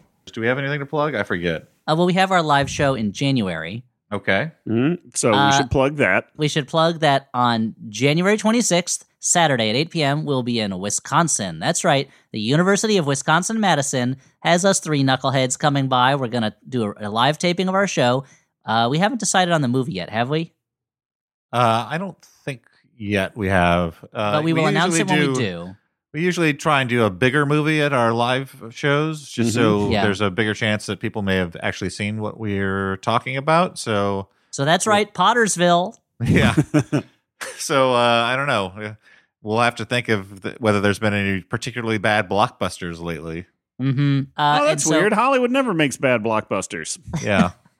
Uh, so that's Saturday, January 26th at Uh-huh. the University of Wisconsin Madison. Tickets, I think, are still available. You can, if you go to uh, union.wisc.edu and go to their events and activities calendar, you'll find us in January. Buy some tickets, why don't you? And let me just plug again for myself. My book, my book, Horse Meets Dog, is out there. Great gift for kids. Christmas is coming up, or Hanukkah, or whatever you celebrate. So why not? If, even if you don't have a holiday to celebrate, what if you're an atheist?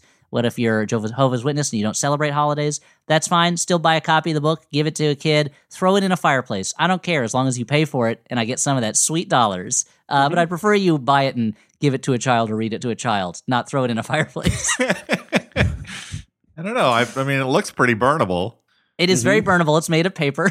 And so Yeah. is incredibly flammable. If you get the room to 451 degrees Fahrenheit, it will burst into flame on its own. And so uh, just don't do that. But Horse Meets Dog in stores now.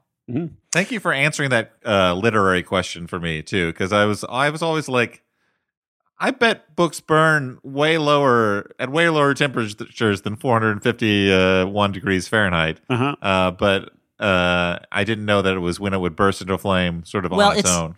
It's I'm not sure if it's it's the it's the temperature at which paper burns. Okay. So so that when so the flame has to get it to that heat, but I'm sure if it was in a room it would burst into flame at that heat. But that's the temperature at which it burns. Okay. So yeah, like, so that, that that wouldn't happen in my home because, as you know, I always keep my home at a cool 98 degrees. oh no, no. Stuart, you don't know the inside of your mouth is a blistering 98.6 degrees. Blah. I used to love those Is that commercials is that for- why that band is named 98 degrees? Because that's the temperature of the inside of a human mouth. Yeah, I mean that's the temperature of a human body, so it's the hottest you can get and not be unhealthy. Uh, but I used to love those ads for whatever it was, Dentyne Ice or something, or Uh-huh. uh, where they'd be like, "The inside of your mouth is blisteringly hot." And it's like, well, that's the temperature it should be. yeah, I'm not walking around the whole day like, ow. With- yeah, with mouth Ow. with mouth my, blisters. my tongue is so sweaty. But I, it's kind of like those commercials where they're like, "Do you have low T? You can't play basketball the way you once could." And it's like, well, they're aging. That's what the thing is. Like what they're Yeah. dealing with is age. Um, let's move on to letters. okay. Let's do it. Let's move on to letters. Uh, letters from listeners, listeners like you. Mhm. It's uh, the first letter. It's the most letterful time of the year. All the letters are flying and everyone's dying. Uh, Don't open those phone. letters. They're full of germs. Okay. Oh, oh, wow. Oh, that was, Oh, that was pretty nice truncated. and brief. It was a real warning. It was a real warning about, uh, I guess, D about uh, you making your sterilizing your mail before you open it. hmm Uh, this first letter is from Tom, last name withheld. Thomas Lennon. Uh oh. Look, I'm a big fan. Just because I didn't like this one movie, I'm still a fan. He says, What it do, Floposaurus rexes? A few years back, I finally rewatched Poltergeist as an adult Mm-hmm. and realized that I had generated false memories about how the movie played out. Uh-huh. For whatever reason, as a child, I was certain that when the tree tries to eat the kid, being partially swallowed by hardwood, crushed and broke his legs. This, of course, did not happen in that PG rated movie. Uh-huh. I have a similar false memory about Jurassic Park, namely that the boy child has his legs crushed and broken when in the upside down car being stopped and stepped on by the T Rex. There's a lot Everybody lock issues up your legs. yeah. This is how a leg killer starts. But this false memory didn't last as long because, of course, I didn't go as long without getting back into Jurassic Park. Jurassic Park is fucking rad. Also, Okay, soapboxing. let's just not try and figure out why they uh, both involve little boys' legs being broken. I'm sure there's some kind of Freud shit going on there, but I'm going to go ahead and not poke that bear. Mhm. Anyway, my question. Have you ever generated any false memories about a movie without ha- well, after having gone a long time without seeing it? If so, what were they? You guys are great and wonderful, and thanks for doing podcasts at my ear holes. Love you, Tom. Last name withheld. Uh, have have you generated false memories about movies? I thought this was an interesting letter, so I decided to read it, but I actually don't have an answer. Thanks for your thinking behind that, Dan. Mhm. Uh, Yeah. I have so I I don't the ma- the closest thing to that is that uh, for a long time I thought that Anthony Edwards was the supporting player in Outbreak and not Kevin Okay. Spacey, and I think it's just because he looked a lot like Anthony Edwards in it. Uh, as I think I mentioned on the on the podcast before that when I was a kid, some another kid described the movie High Spirits to me and described it in a brutally violent way. That I wonder what was going on in that kid's head, and I wonder if this is the same person as the letter writer. But Yeah, yeah. Maybe not. Well, I mean, if you look at the the VHX bo- uh, VHS box art for High Spirits with like painted on Steve Guttenberg and Peter O'Toole, you're like, this has got to be fucking brutal. uh, no, actually, so this is an interesting question, but you know, uh, I have never misremembered anything in a movie ever. And if you go through our back catalog of the podcast, you will see that that checks out. Certainly never anything that involved the injuring or mutilation of a character. Mm, No, uh, I mean, of course not. Uh, I think I already said nothing ever, so I guess I don't know why you're being specific.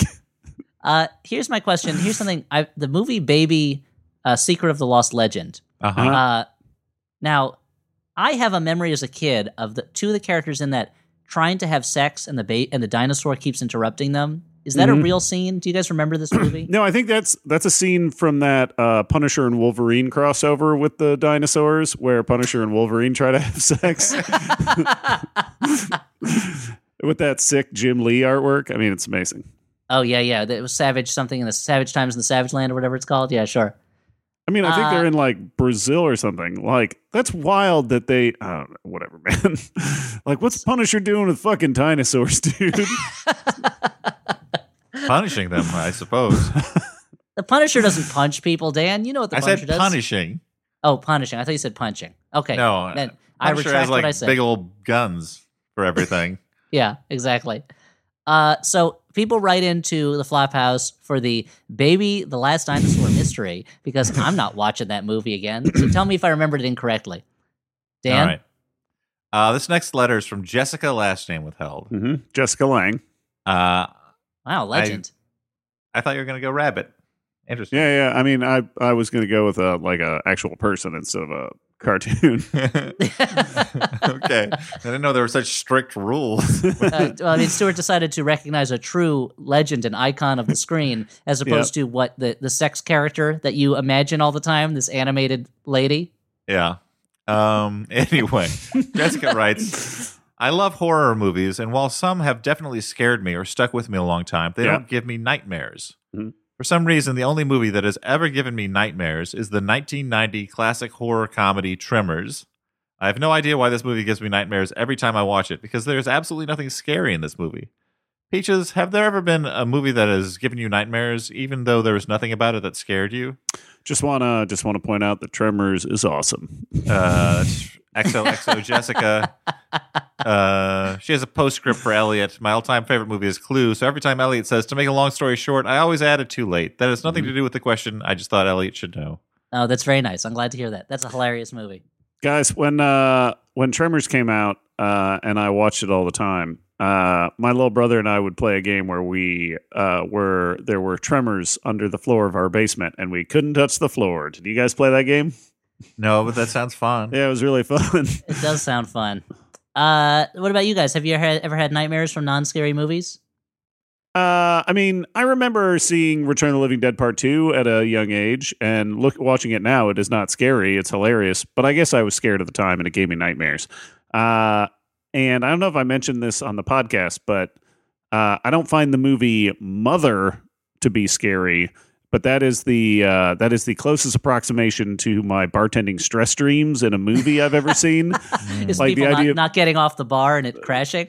yeah, yeah. Well, the idea of like, like the bartending stress dream of always like it's like just before four and people keep coming in and they won't leave and like Mhm. I have to change a keg and when I come back somebody's pouring their own beer. That's basically the movie Mother in my head. There's yeah. that that scene in Mother where they were not, they will not stop sitting on the sink and they Mhm. keep getting back on it when she's it like that. It that makes me so Yeah. like anxious. That movie, I love that movie so much. It makes me so uncomfortable. Uh-huh. Uh, for me, I, you know, because I have uh, sleep apnea, I rarely sleep deeply enough to dream. I mean, I, I, I, for whatever reason, I dream when I'm coming out of sleep a, a little bit, but I, I very rarely remember having nightmares. Like I get stress dreams about stuff that actually happens in my life, but I Uh-huh. don't think I get affected by like movies that way. Yeah, most of my nightmares have been based on have been not necessarily based on real life events, but have been not based on movies. Like I've had a couple nightmares that were so horrifying that I feel like I can't tell anyone about them because it would be admitting that those things came out of my head and out of Yeah. my own imagination. And I'm not Clive Barker, where I'm like going to brag about that stuff. I'm a I'm a I'm a functioning member of society who doesn't want to sign people's blood or whatever. But Yeah. uh, I mean, Clive Barker's probably a fine person. But uh, I did. I will tell you. I once had a nightmare that involved the hobo character from the Twilight Zone episode, "The uh, Five Characters in Search of an Exit," which is kind of a creepy episode, but it's not like scary. And if you'd like, I can tell you a story about Elliott Past as a little kid and a Uh-huh. dream I had when I was in kindergarten. I had a hernia operation because Uh-huh. who knows, my body was very frail.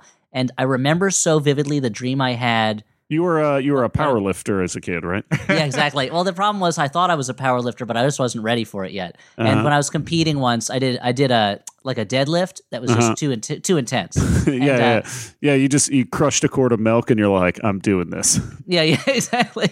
Uh, but I had when I was under for that operation, I remember so vividly dreaming that the operation was going on in a big Viking longboat that was going over a waterfall, and straddling the waterfall like a colossus was the Tin Man from Wizard of Oz, and he was singing to us, and it was so frightening to me because I was like, I'm already having surgery done, and the Tin Man could crush me at any moment. Like this is so frightening. And I've never Yeah. been scared of the Wizard of Oz, and I just that that dream has always stuck with me. You know, I think I was four at the time, and it's mm-hmm. and it like that moment of fright of like this thing could crush me right now, and I couldn't do mm-hmm. anything about it. Still very vivid to me. Can I briefly? This is not movie related, but uh, briefly tell you the the dream that has haunted me the most. Yeah, sure. Yeah, I, I had a dream that, like years ago, Dreams in I- the Flophouse by H.P. Lovecraft. Yeah, I, I had a dream that years ago that I, along with some other people, murdered someone and then covered it up, and that it has like I can't believe I can't believe you're talking about this on the podcast, Dan. Dan, that we wasn't were a gonna- dream. Oh, no, no, but it's like haunted me ever since. Like the thing was, like I woke up and then it was one of these things where I was just like, "Is that memory false? Like, did I kill someone?" Mhm. Arthur, And why I- are there all these leaves in my bed? Yeah, yeah, like- is it real or did Weapon X implant that in me? Yeah, so I, I like walked around for a day with like this horrifying, like disquieting guilt. Like, where I was just like, Yeah, that's great. Uh, I had the opposite experience where I had a dream that I killed a friend of mine, and they and uh, they found me guilty, and it was and one of the exhibits that was on the table in the courtroom was his skin. They had skinned him and just pot and just folded it up like sh- uh, like laundered sheets and put it on there. And they found me guilty and sentenced me to life in jail. And I was like, "That's it, my life is over. I'm going to spend the left- rest of my life in prison." And I woke up and was like, "I'm going to jail." No, I'm not. Wait a minute. That was a dream. It was the best I've ever felt in my entire life. it was like, ah, I have a, my whole life ahead of me. This is wonderful. It was Yeah. so great. Uh, this last letter is from Catherine, last name withheld. Of Right. Aragon. Jones. Yeah, sure. Oh, Kath- same person. Catherine America. No, of, of Aragon. oh, okay. I thought you were doing a weird pun. Uh, I have a Ca- brief story. and a Catherine America question. is Captain America's aunt. Yeah. Yeah. Several years ago, I came across a small zith. I came across a small zither in a secondhand store. To my surprise and delight, it turned out to be a tie-in product for the movie The Third Man. Oh, cool. It was a learn-to-play music uh, type instrument with sheets of music you could slide under the strings, including such zither classics as "Mary Had a Little Lamb," "Auld Lang Syne," and of course the theme from The Third Man. I purchased it and gave it to my brother. Similarly, an easy classic song. Yeah. I purchased it and gave it to my brother, the person who first told me about the movie and its all zither score. That Christmas morning, all activity came to a stop as we all tried to figure out who the target market was. Children who enjoy zither music and gritty post war thrillers? My question is this What is your favorite movie tie in product? Thank you for all that you do, and apologies to Dan for writing zither so many times. Oh no, I did it again. Zither's not such a hard word to say. Mhm. I, I just want to say one. I love the Third Man. Anyone who's listening to this who's never seen the Third Man, go watch it. It's such an Yeah, amazing watch it. movie. It's so good, and the score is so good with all the zither in it. uh, I guess my favorite movie tie-in is uh, whatever huge heaping of crappy food Matt Singer has to eat. Your favorite thing is the thing that will slowly kill our friend Matt Singer. I don't want him to die, but I think I, I think it's I still think it's hilarious that every time they announce a movie tie-in meal menu, he's like, "Oh, I've got to do it. Oh no." Yeah, and the think and the like more hordes of people on Twitter who are cheer- cheering for this. like I think you need to explain it a little more in that like if a movie comes out like The Incredible Hulk has like a full menu at Denny's or something like Yeah. that Or tied like into gr- it. green waffles and all this other crap, you know. Yeah. I mean, that, that's what's happening with the Grinch tie-in menu. Is all the green shit at yeah. And so Matt Singer goes out and he eats everything on those menus. uh-huh, in one sitting. He eats everything, and it's all for some an article, I guess, over at ScreenCrush. Yeah. yeah, yeah. It's he's really killing himself. So it's all worth it.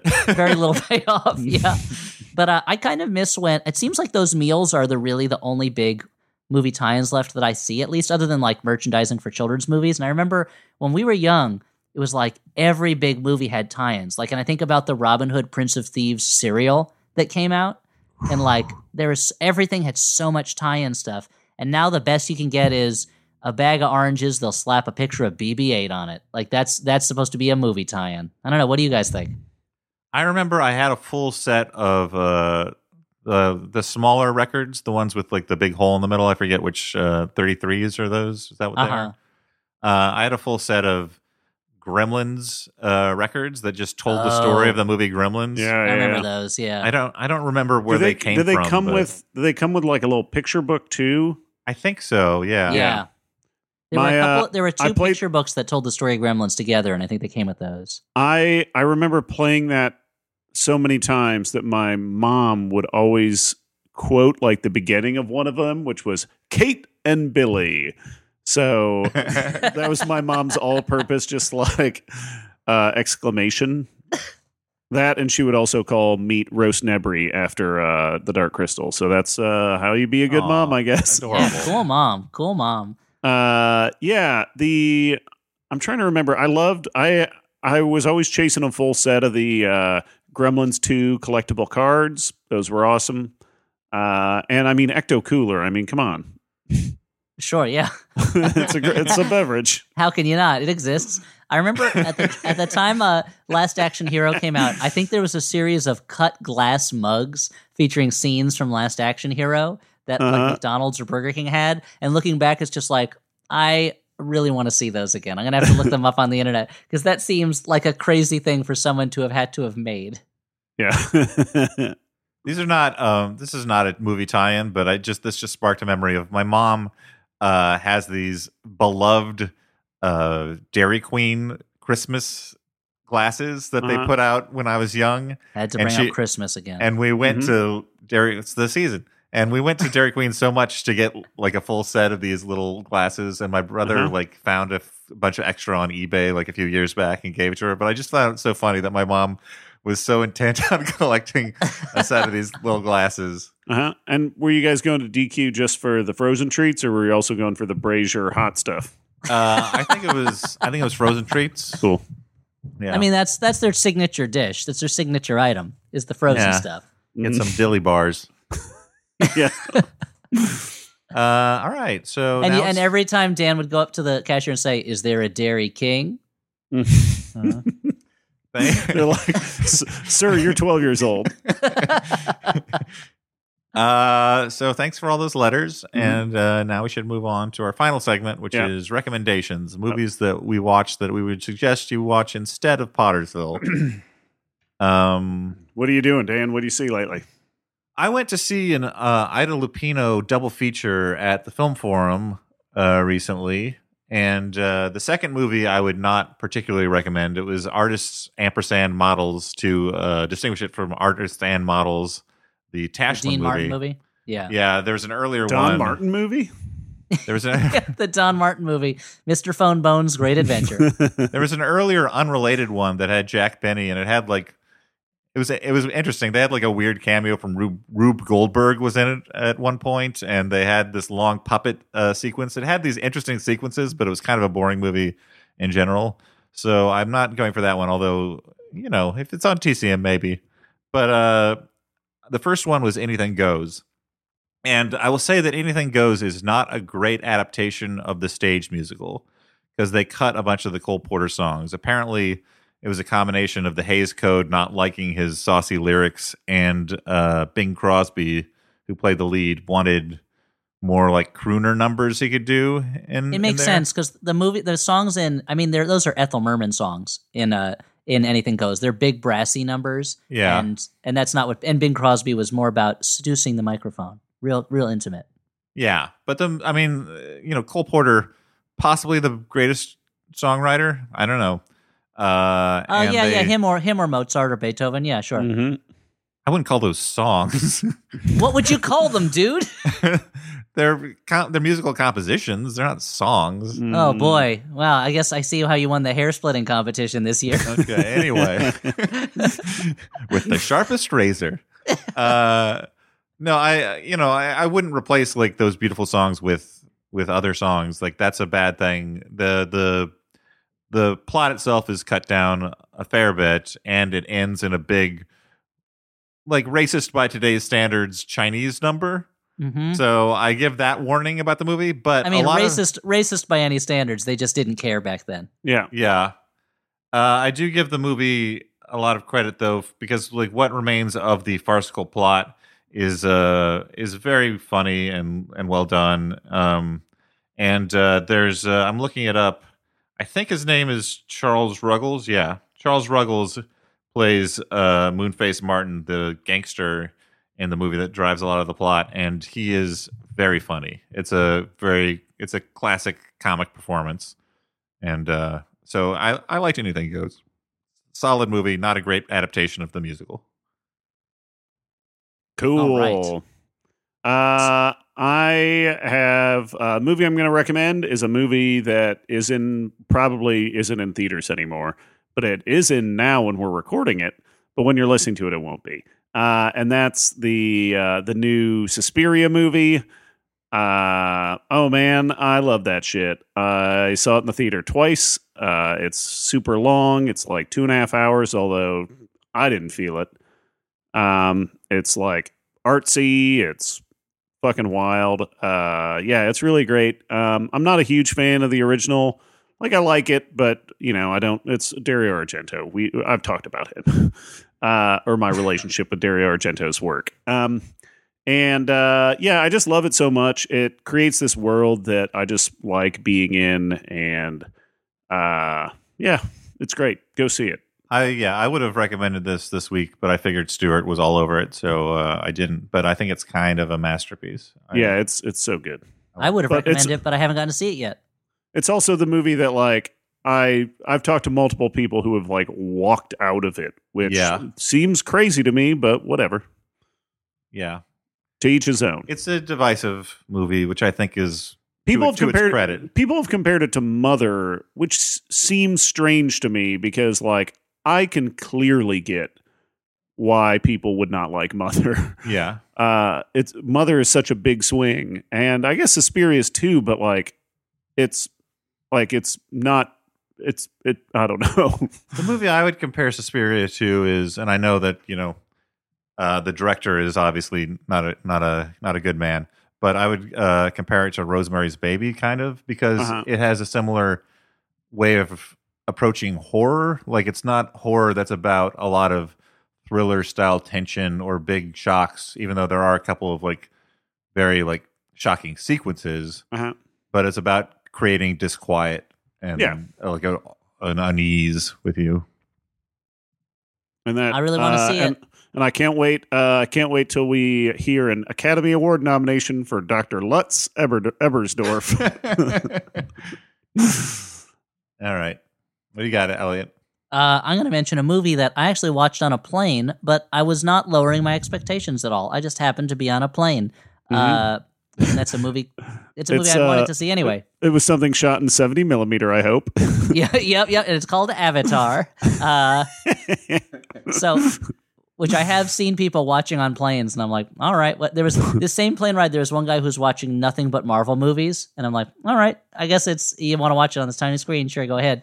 Uh, but this movie I'd really want to see. I really wanted to see, and so I was excited that it was on this plane. It's called Blindspotting, and it's a movie Oh, that cool. stars Daveed Diggs, and it's all about a guy who he's served a short term in prison and is at the very end of his pro- probation period. He has three days till he's done with probation. He works at a moving company with his longtime childhood best friend, who is white but grew up in the bad part of Oakland, and so kind of thinks of himself as honorary black, I guess. And there are a, a number of different things happen in the movie that all tie together, and I kind of like don't want to say too much about it, except that Daveed Diggs' character is, is kind of constantly being challenged to not get into situations that will hurt his chances of finishing his probation. Not through his own fault, but just because of the way that this things are going on in in Oakland right now, and it's about gentrification, and it's a little bit about uh, the way people interact with the police there, and the way the police interact with people there. Uh, and something about this movie, the trailer makes it look like it's super intense. Like the trailer makes it look like it's a movie about a police shooting that starts tearing someone's life apart, and it is a little bit about that. And it was listed in on the airplane as genre crime, which is not the case at all. And Yeah. so I want to tell people like it's there's a it's also a really funny movie, and it's really a character movie about this guy, his relationship with his best friend, and the people around him, and it builds to a very intense, powerful climax. But it is not a nonstop forcing you to confront things movie, and it's also not a movie that feels like oh, I have to watch this because it's about things that I approve of or something like that. It's not a movie that feels like homework. It's a really fun, entertaining movie that I really, really liked a lot. And does Daveed Diggs rap in it? Yeah, of course he does. He's amazing at rapping, uh, but in a way that feels that's just really good. And uh, I really liked it a lot. So, Blindspotting, that's the movie. Go wow, see it. that's a and that's a that's a contemporary release, Elliott. That this was is a movie uh, that came out this year. Yeah, well, Elliott and I peed in a fountain at the same time, and so we switched. Uh, Yeah. so Dan's recommending black and white movies, and I'm recommending new movies about black and white issues that aren't exactly black and white. okay. I wish everyone at home could have seen the little head cock that Elliott did. and also, I put my hand on, I put my fist on my hip, like you guys know what I'm talking about. Let's get real, everybody. Uh, and also, Wayne Knight has a small part in it. So for anyone who's been wondering what Wayne Knight's up to these days, he's in it. There's it's this is another one. The, the cast in the movie is really fantastic, and everyone's really good in it. So Blindspotting, I can't say enough good things about it. All right. Well, guys, uh, thanks for embarking on this Potters, Pottersville journey with me. I almost said Pottiesville there. Mm-hmm. yeah. Now, how would Pottiesville have been different? How would that be a different movie? I feel like that's a weird Pixar movie about about talking potties.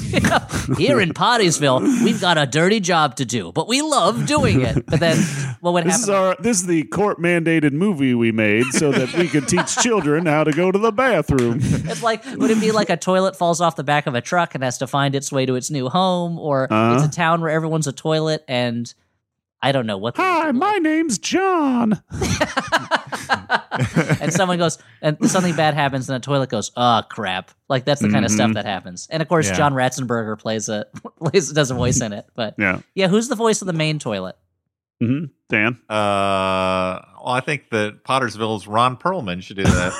Oh, okay, wow. interesting. Yeah, yeah, yeah. A, a young everyman type voice. yeah. Here's the thing about Ron Perlman in Pottersville.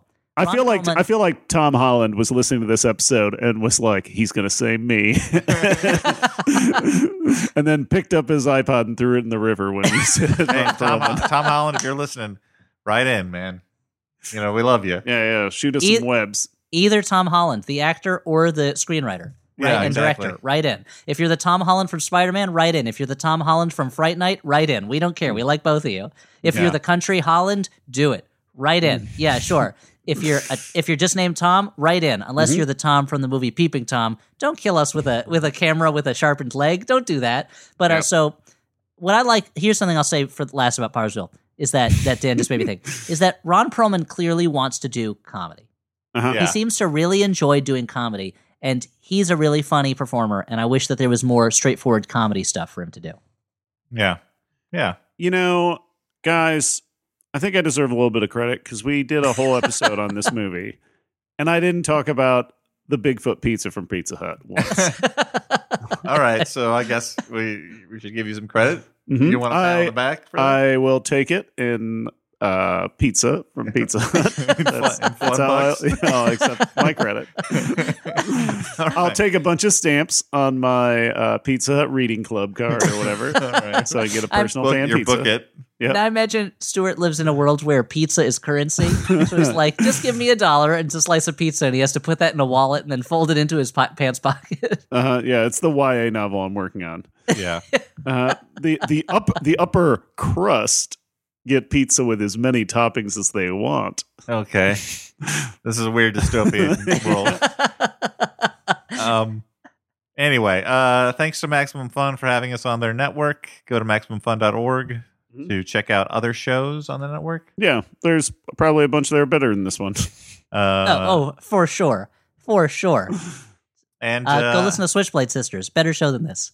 Okay. Uh, and and if you liked, but if you crazily like this show, why not write us a review on iTunes or wherever you're listening to your podcasts? Why don't you tweet about us? Hashtag the Flophouse. Why don't you tweet at us at the Flophouse Pod? Uh, leave a message on our on our uh, website if you want. Leave a comment on this episode. But yeah. the best thing would be for me to do would be to write a review, you know, on iTunes or something, or tell a friend, hey, you got to listen to this thing, or I'll stop being friends with you. If you if you write a comment on the website, uh, don't do what one guy did and get really mad at me that uh, I had theoretically deleted his comment, which is not true. I just take a long time to approve comments to make sure they aren't spam. So just know that you may, your comment may be delayed if you write a comment on the website.